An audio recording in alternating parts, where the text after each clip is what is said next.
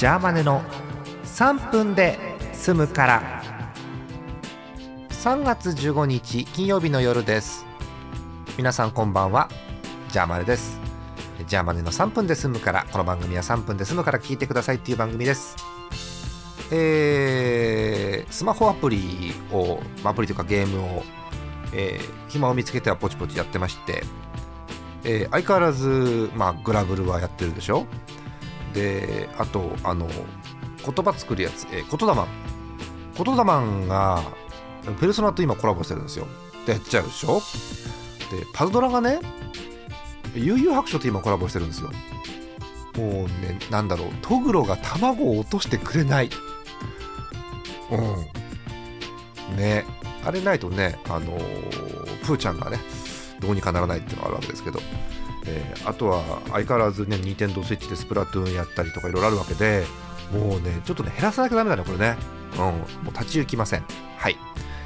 えー、っと第7回目を迎えました、えー、ジャーマネのツイッタープロフィールを見直すコーナーということで、まあ、これに続けてるんですけども今日は7回目ということでございます、えー、今日のテーマアクセス書いてたねプロフィールにねアクセスって私忘れてるんだけど自分のプロフィールはいえー、男性2人組の音楽ユニットということでございます、えー、もう朝倉大輔さんも大ちゃんも、えー、高見宏之さんもえアラフィフ？年も取るわ本当にね、うん。えー、1992年結成のユニット、えー、休止したんですが活動再開して現在活動中。え？明日明後日あたり？あの配信でシングル出るの。あーすげえな。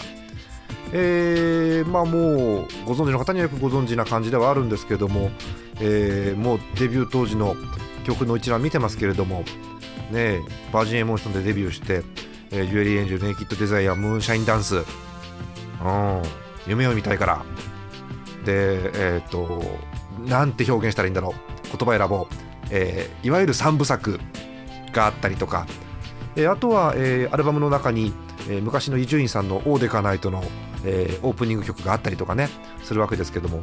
で一方で朝倉さん、まあ、あの私の中ではヤマハの、えー、シンセの人っていうイメージなんですけど、えっと、プロデュースもねたくさんされてて、まあ、一番有名どころでは西川貴教さんいわゆる TM レボリューションですか。あの何とか言ってるんですが、えー、マダン。はい見たことない方マダンの PV ご覧になってください。木村多江さんいい感じです、えー、お時間です。おやすみなさい。3分じゃ全然話せないね。